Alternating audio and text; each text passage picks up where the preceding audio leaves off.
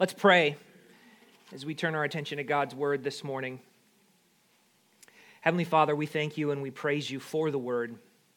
We thank you and praise you that we have this body of truth delivered once for all to the saints.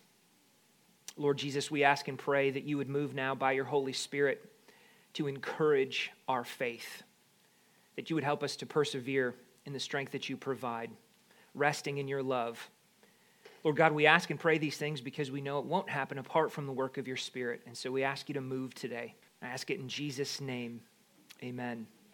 Amen. Well, last weekend was the Chicago Marathon. And uh, that actually reminded me of the, of the 2007 uh, Chicago Marathon. The women's race had a surprising end that year there was a young Romanian newcomer. Her name was Adriana Pirtea.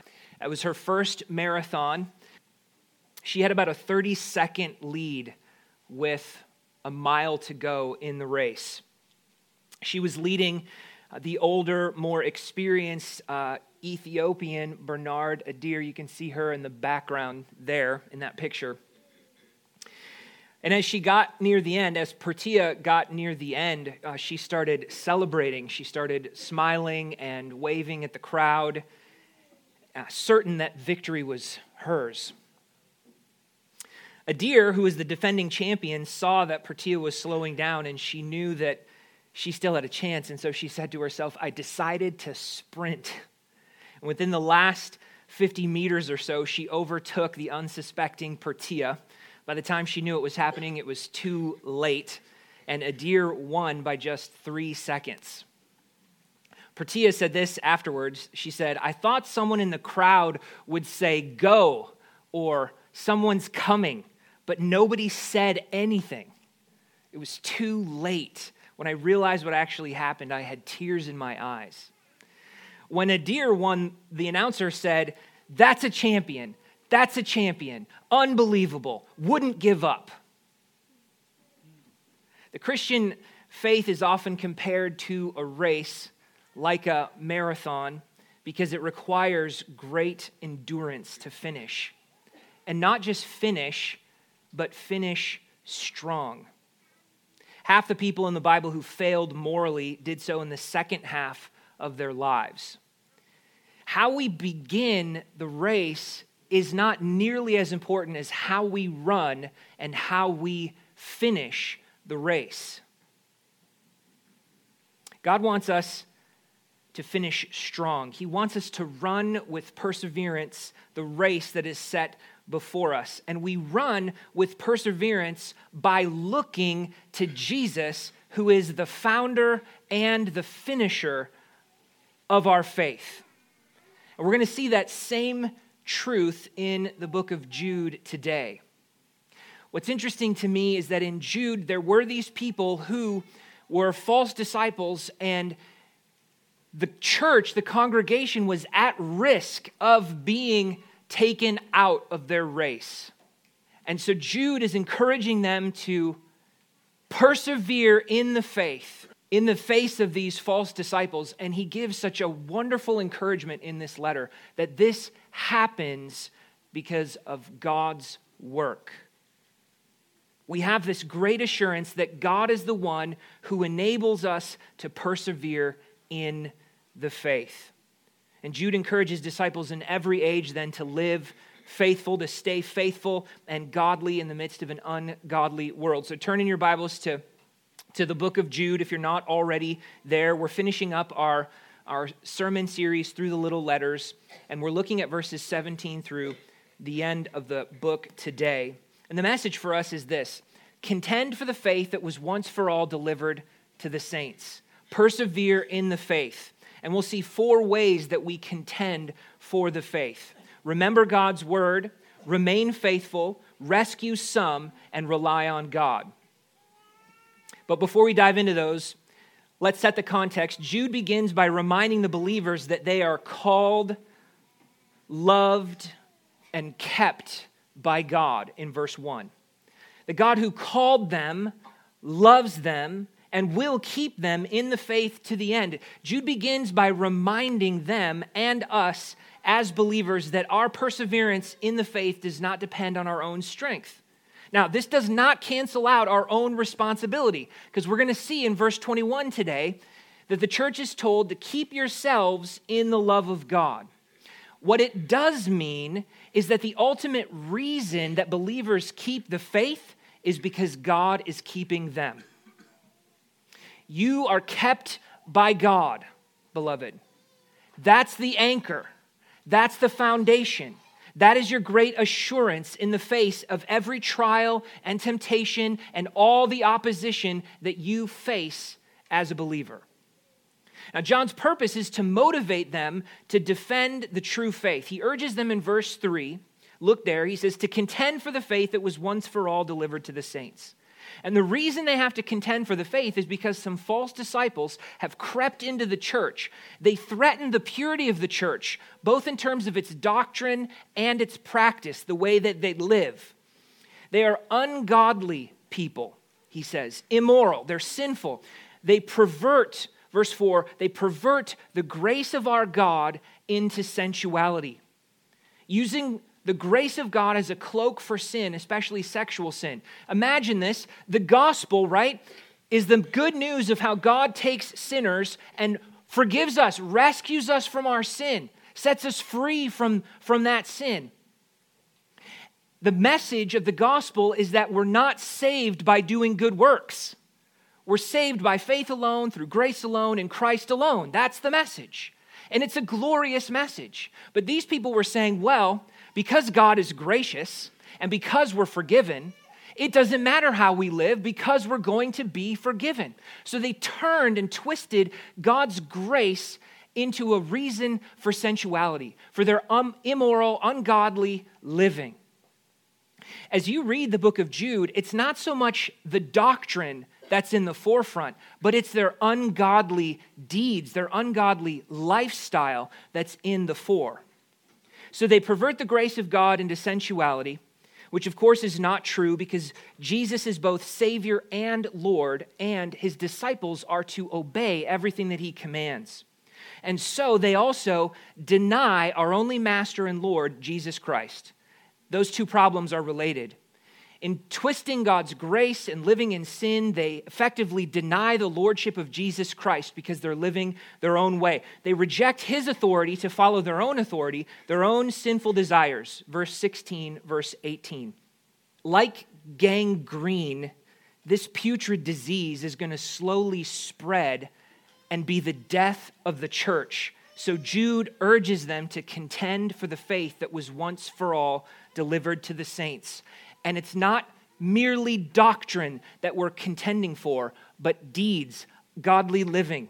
Now, the word contend means to exercise intense effort for something, it's an athletic image. It's like a, a contest in an arena or a military image, like fighting in a battle, of course, with dire consequences. The point is that this is a serious struggle. He's telling them to strive intensely to safeguard the faith. And when he says the faith here, he means this body of truth, the, the doctrines of the Christian life, the doctrines of our faith, the teaching of Christ that has been passed on through the apostles. That truth is not something that we can compromise on, it's something that we contend for. How do we do that? How do we contend for the faith? Well, that's what we're going to see in our text today. And there are four ways, like I said. First, remember who the apostles warned you about. Remember and act accordingly. Remember so that you can recognize and refuse to follow their teaching and their ways. We, we see this in verses 17 through 19. Look there with me. But you, beloved, must remember the predictions of the apostles of our Lord Jesus Christ. They said to you, In the last time there will be scoffers, following their own ungodly passions it is these who cause divisions, worldly people, devoid of the Spirit.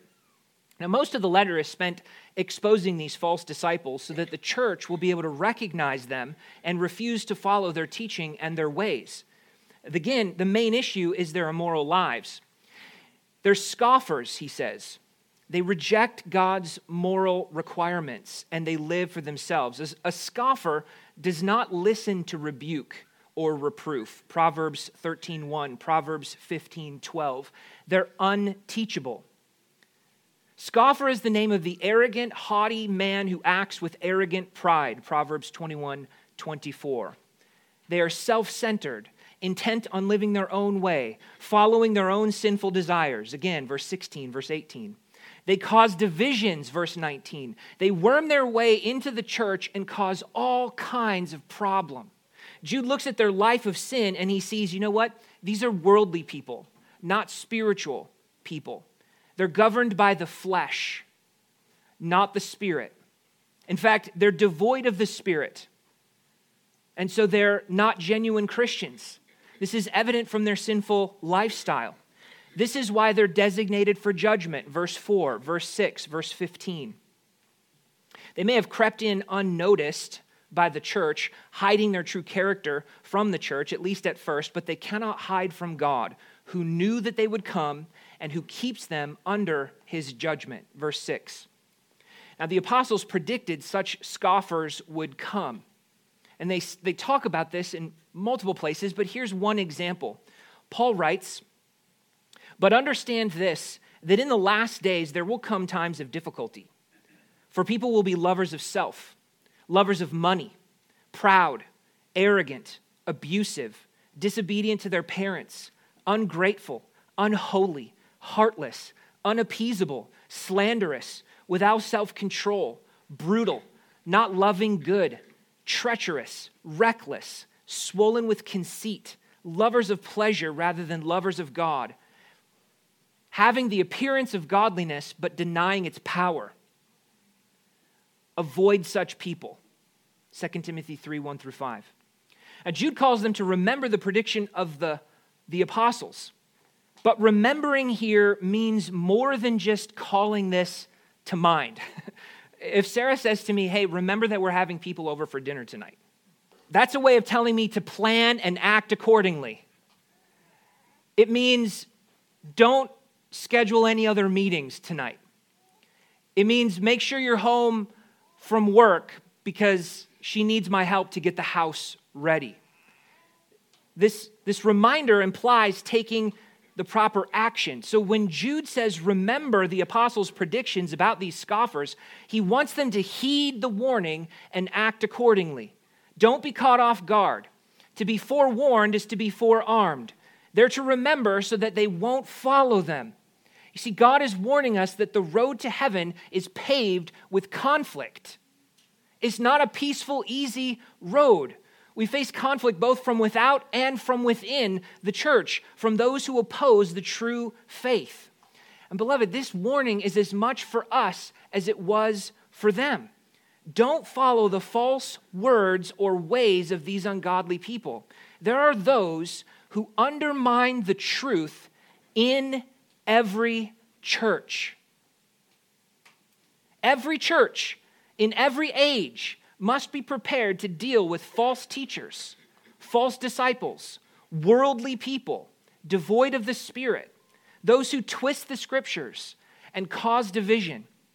Now, sadly, there are always those in church who are ready to listen to anything new. They're ready to, to be blown about by every wind of teaching. But instead, we have to hold fast to the trustworthy word as taught, as handed down to us and reject any teaching or behavior that undermines or contradicts the true faith that was once for all delivered to the saints.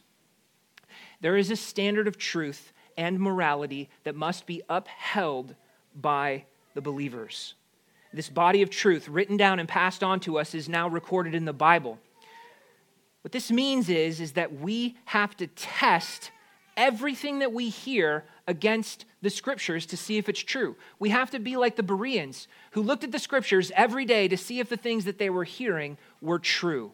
You have to know the word and live the word if you're going to contend for the faith. Contending for the faith means more than just fighting to preserve the truth. We have to do that. But it also means fighting against our own temptation so that we remain steadfast in our own faith. And that leads us to point two remain faithful. Keep yourselves in the love of God. We see this in verses 20 and 21. Now, keep yourselves in the love of God. That is the main command in this passage of Scripture. It's the only imperative here. And it's explained by Jude with three participles building, praying, and waiting. So look at verses 20 and 21 with me. But you, beloved, building yourselves up in your most holy faith, praying in the Holy Spirit, keep yourselves in the love of God, waiting for the mercy of our Lord Jesus Christ that leads to eternal life. Now, the focus here then is on persevering in the faith. And Jude Jude tells us how we are supposed to keep ourselves in the love of God. He tells us these three things. First, build yourselves up in the faith. This is a picture of the church as a temple being built up, a very common picture in Scripture. The point, though, is that we grow in maturity, we grow in holiness, we grow in Christ likeness. And the foundation of this, the foundation of this building, is Christ and His Word. Again, you have to know the truth of the faith if you're going to contend for it and to live them out. That means we have to be studying and meditating on and striving to apply God's word in our lives. Soldiers don't go into battle without knowing their weapons. The word of God is our sword. Musicians don't get up to play without knowing their music. Our score is the scriptures. They direct our course, they defend us from evil. So, do you know the word? And more importantly, are you living the word? Are you putting the word into practice in your life?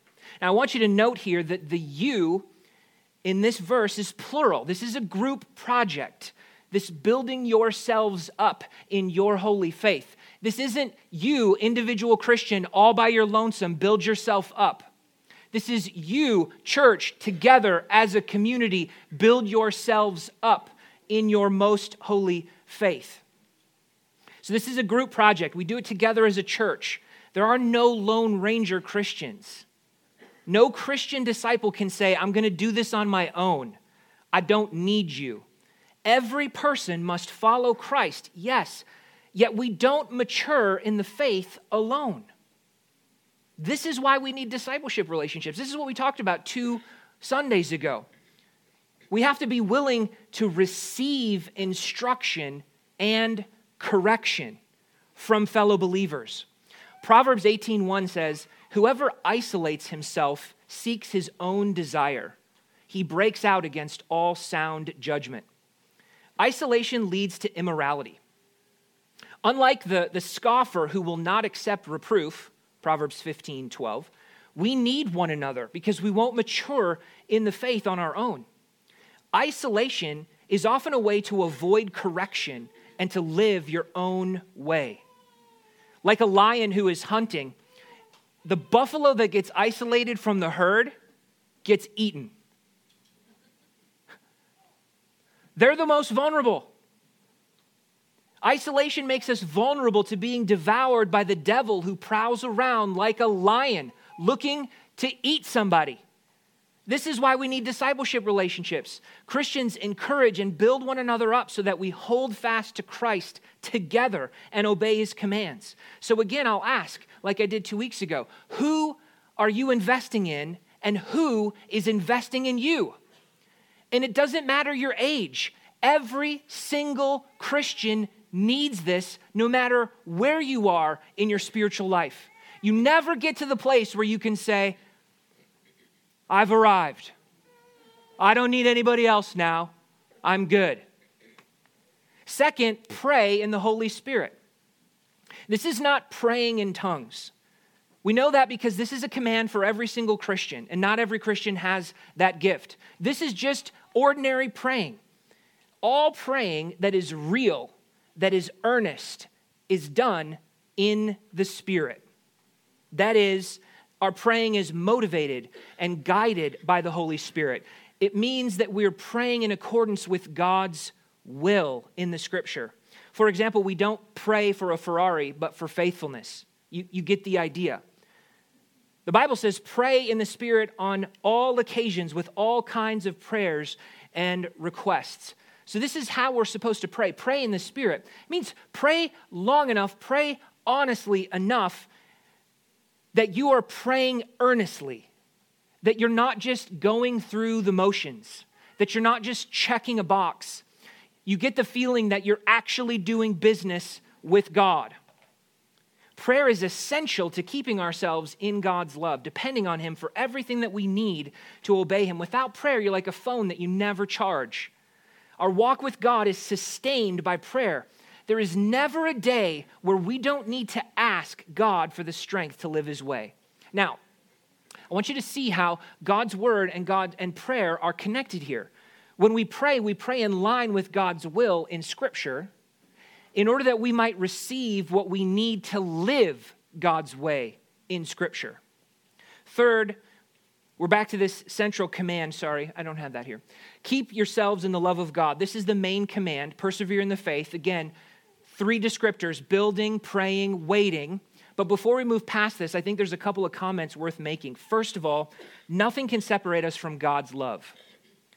Yet the experience of God's love can be hindered by sin. So think about Jesus' command to remain in my love. Jesus said, As the Father has loved me, so have I loved you. Now remain in my love. If you obey my commands, you will remain in my love, just as I have obeyed my Father's commands and remain in his love. John 15, verses 9 and 10. So Christ loves us unconditionally yet we still have the responsibility to remain in his love. We do that by obeying his commands. And this is right at the heart of what Jude is dealing with. This is right at the heart of the problem because this is exactly what the scoffers are not doing. They're following their own ungodly desires and they're leading other people astray as well so that they don't remain in God's love. And the second comment worth making here is that we remain in God's love because of the persevering or the preserving work of God Himself. He promised He'll keep us. Now, this doesn't negate our responsibility to perse- persevere in the faith. Rather, and listen to this, it enables it and guarantees it. God gives us what He demands our faithful perseverance. Last summer, when we were on vacation, uh, we were uh, at the ocean, and the, and the huge, these big waves would come rolling in. And the little kids would just get bowled over. And so when we would go out there, they would want to hold, hold my hand, right? And as the waves came in, were they hanging onto my hand?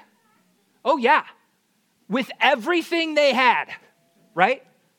But was I hanging on to them? Yes. And who was it that kept them from being bowled over by the wave? Was it them? Or was it me? It was their father. It's the same way with us. Yes, we cling to our father, but it's our father that clings to and upholds us. That is why we persevere in the faith. God's power is what enables our perseverance. Now, unlike me, God's strength is unlimited. Amen? I mean, eventually I'm going to get tired. And of course, eventually my kids are going to outgrow their need for me to hold their hand. But we will never outgrow our need for God. Third, then, waiting eagerly for the mercy of Jesus that leads to eternal life, waiting eagerly for heaven. One of the ways that we remain faithful is by longing for Christ's return. Waiting here, okay, raise your hand if you think waiting stinks. Yeah, me too. Waiting here is not like waiting at the DMV. Waiting here is like waiting for Christmas. Like a kid waiting for Christmas something that you're excited about, something that you're anticipating, something that you're longing for. You are eager for it. You want it to happen. Anybody want Jesus to come back? Amen. See, our citizenship is in heaven, and we don't think about heaven enough. From heaven, we await a Savior, the Lord Jesus Christ, who will transform your lowly body to be like his glorious body Philippians 3 20 and 21. No more battle with false teaching, no more struggle with your sin, no more trouble or pain or sorrow, just continued, unhindered fellowship with Jesus in his glorious presence forever. It's going to be the greatest day that you've ever experienced, followed by a never ending succession of the greatest day that you've ever experienced. The false disciples are going to be condemned. The true Christian will find mercy leading to eternal life. And everyone who thus hopes in him purifies himself as he is pure. 1 John 3 3. We live, I know it's cliche, but we live in light of eternity. It ought to make a difference for how you live today, knowing that this is coming. We are either going to hope and love and live for this world, or we're going to hope and love and live for the next one. C.S. Lewis observed this. He said, If you read history, you'll find that the Christians who did the most for this present world were just those who thought the most of the next. It is since Christians have largely ceased to think of the other world that they've become so ineffective in this. Aim at heaven, and you will get earth thrown in. Aim at earth and you'll get neither. So, building, praying, waiting, this is how you keep yourselves in God's love. Now, only when we're grounded in the faith are we ready to reach out to those who are being influenced to one degree or another by false ideas. And that's point three. Restore those you can with mercy, yet caution. We see this in verses 22 and 23. Look there with me. And have mercy on those who doubt. Save others by snatching them out of the fire. To others, show mercy with fear, hating even the garment stained by the flesh. These are the people who've been influenced by the false teachers. Now, Jude calls the disciples to restore the wavering and reclaim the wayward. What this means is that personal faithfulness is not all that is required of you. Withdrawal into a, a, private spirituality is not what Jude is after. We have to do what we can to reclaim the people that are being impacted before it's too late, yet you do this with caution so that you yourself are not polluted by sin. He says we should have mercy on those who doubt, those who are beginning to waver. Be patient with them. Seek to understand their struggle. Correct them with gentleness. Timothy 2 Timothy 2:25. We're actively engaged here, doing everything that we can to restore them. We're urging them to commit themselves to the faith, to Christ. Then he says, save others by snatching them out of the fire. These are those who have begun to embrace this false teaching, and they're in much greater danger. They're in danger of sharing the same condemnation as the false teachers, the false disciples. They're teetering on the brink, and the fires of hell are like licking at their feet. But there's still hope for them, he says, obviously, because he says, snatch them from the fire. We plead with them, we proclaim the truth to them, we pray for them, and for God to intervene. It's like Joshua, the high priest that we read in Zechariah, who's like a brand plucked from the fire. Finally, there are others who are ensnared in sin. Our mercy with them must be mingled with fear, he says. That is, with a hatred of sin. Says, To others show mercy with fear, hating even the garment stained by the, the flesh. It's a fear of being polluted by the same sins. This implies being cautious and limited conduct. Again, it seems like Jude is reaching back and alluding to Joshua, the high priest, who was wearing filthy garments that needed to be removed and exchanged for pure vestments. Zechariah 3 3 through 5. Now, the word stained that Jude uses reflects the word filthy from Zechariah. That word filthy means human excrement. Then Jude uses a word for clothing that refers to the inner garment that is worn next to the skin. So, the picture then is that their underclothes are stained by excrement. I know that's gross. The image is meant to be shocking and disgusting like a soiled garment. It shows how disgusting sin is so that we will hate it and avoid being polluted by it ourselves as we try to help other people. So, for example, everybody knows we, we had a flu bug sweep through the church. When, when one of our little girls threw up and got puke all over her, and we took her to the bathroom to get her cleaned up. So gross. I was doing everything I could not to touch any of it. Like, you know, like I don't want that on me. That's the picture here. We should be grossed out by sin and not even want to touch it as we seek to restore people. We have to be careful that we influence the one who is trapped in sin and not the reverse, them influencing us so that we become polluted by sin. Galatians 6 1 says, Brothers, if anyone is caught in any transgression, you who are spiritual should restore him in a spirit of gentleness, but keep watch on yourself, lest you too be tempted. Of course, like cleaning up my daughter after throwing up, it is a messy process dealing with someone who is in sin. And so we need wisdom in applying these verses. We need discernment to know who are we dealing with. We need both courage and compassion as we seek to restore them to Christ. Now, finally, in all of this, we rely on God who will surely keep you. We see this in verses 24 and 25. God keeps us so that we keep the faith. God's grace and strength will enable us to persevere to the end. Jude ends on this highly encouraging note, this doxology. It gives us great assurance and fills us with awe because of who our God and Savior is. So look at verses 24 and 25. Now, to him who is able to keep you from stumbling and to present you blameless before the presence of his glory with great joy, to the only God, our Savior, through Jesus Christ our Lord, be glory, majesty, dominion, and authority before all time and now and forever. Amen. It's God who keeps you from stumbling and who will present you blameless in his glorious presence in the end. Our perseverance depends on God's ability and power, not ours. Okay, so now I need, a, I need Jonathan and Todd to come up here for just a little picture. And Titus, I need you too, buddy. Um, so Todd and Jonathan, what I want you guys to do is I just want you to set this, oh, sorry, set this bar on your shoulder and then hang on to it. Uh, yeah. There you go. All right, Titus. And I want Titus, I want you to jump up there and I want you to hang on to that. Uh, see if you can hang on for a minute, okay? Jump up there and hang on. All right, hang on, buddy. Just, just hang. Hang tight. This, this, this, I should have been, te- I'm, let me look at my phone here.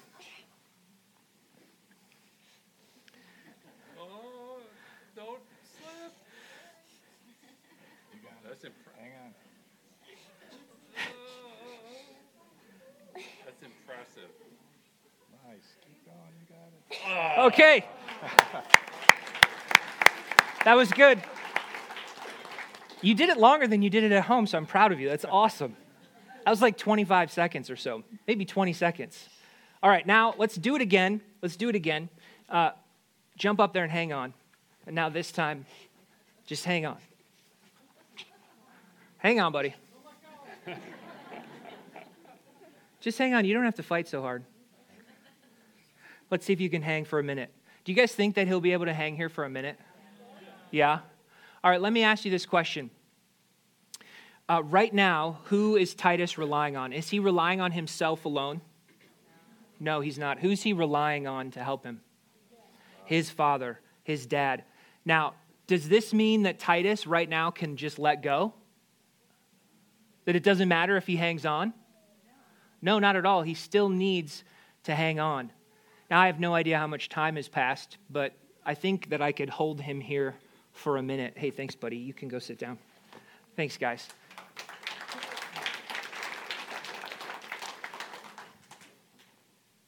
This is a picture of what it's like for us persevering in the faith. Yes, we, we have to hang on, right? But ultimately, it's God our Father who is holding us up. It's God who is enabling us to do what he asks in remaining faithful to him. Now, we don't have the strength to persevere in our own strength, just like Titus doesn't, but God does. Now, there are a few, I think, ways that this picture breaks down. First of all, our Christian life is an active one.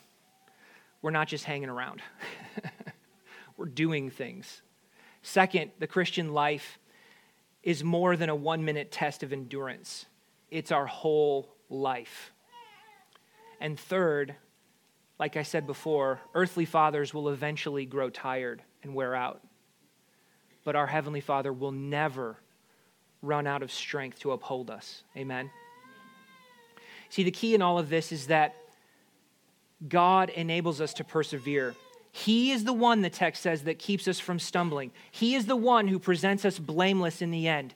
He preserves us to the end so that we're saved. And this gives us such amazing assurance as his children. So Jude ends where he began. He began with the fact that we are kept by God, and he ends with the fact that we are kept by God. Yes, we're responsible to be faithful and to rely on the grace that God provides. You must keep yourselves in the love of God. Yet we're only able to do that because God keeps us. You are kept by God to keep the faith. God provides everything that we need to remain faithful to Christ. He provides everything that we need to resist the forces of evil, both from without and from within. Now, this doesn't mean that you're never going to, to sin. It means that God will preserve us from falling away and abandoning the faith. Notice that God pres- uh, presents us in his presence with great joy. This is the celebration of heaven. This is the inexpressible joy that we will have when we come into the presence of the only God. This doxology gives us such assurance we are secure in Him. It reminds us that we owe God our complete allegiance, and it fills us with awe of our great God. It leads us to worship Him because all glory and majesty and dominion and authority belong to Him forever. So we say, Amen. Amen. It's a great comfort and assurance that God called us. He chose to save us. He prepared a place for us, and He is the one that is going to make sure that you arrive safely home to heaven. He will carry His work to completion. The work that He began in you, He will bring it to completion. Philippians 1 6. We expend every effort, every effort but we rest in the fact that God is ultimately the one that keeps us, and He will never leave us or lose us. He will not fail. So I want to close with Jude's encouraging doxology. Now, to him who is able to keep you from stumbling and to present you blameless before the presence of his glory with great joy to the only God, our Savior, through Jesus Christ our Lord, be glory, majesty, dominion, and authority before all time and now and forever. Amen. Amen. Praise you, Lord. We simply say, Amen.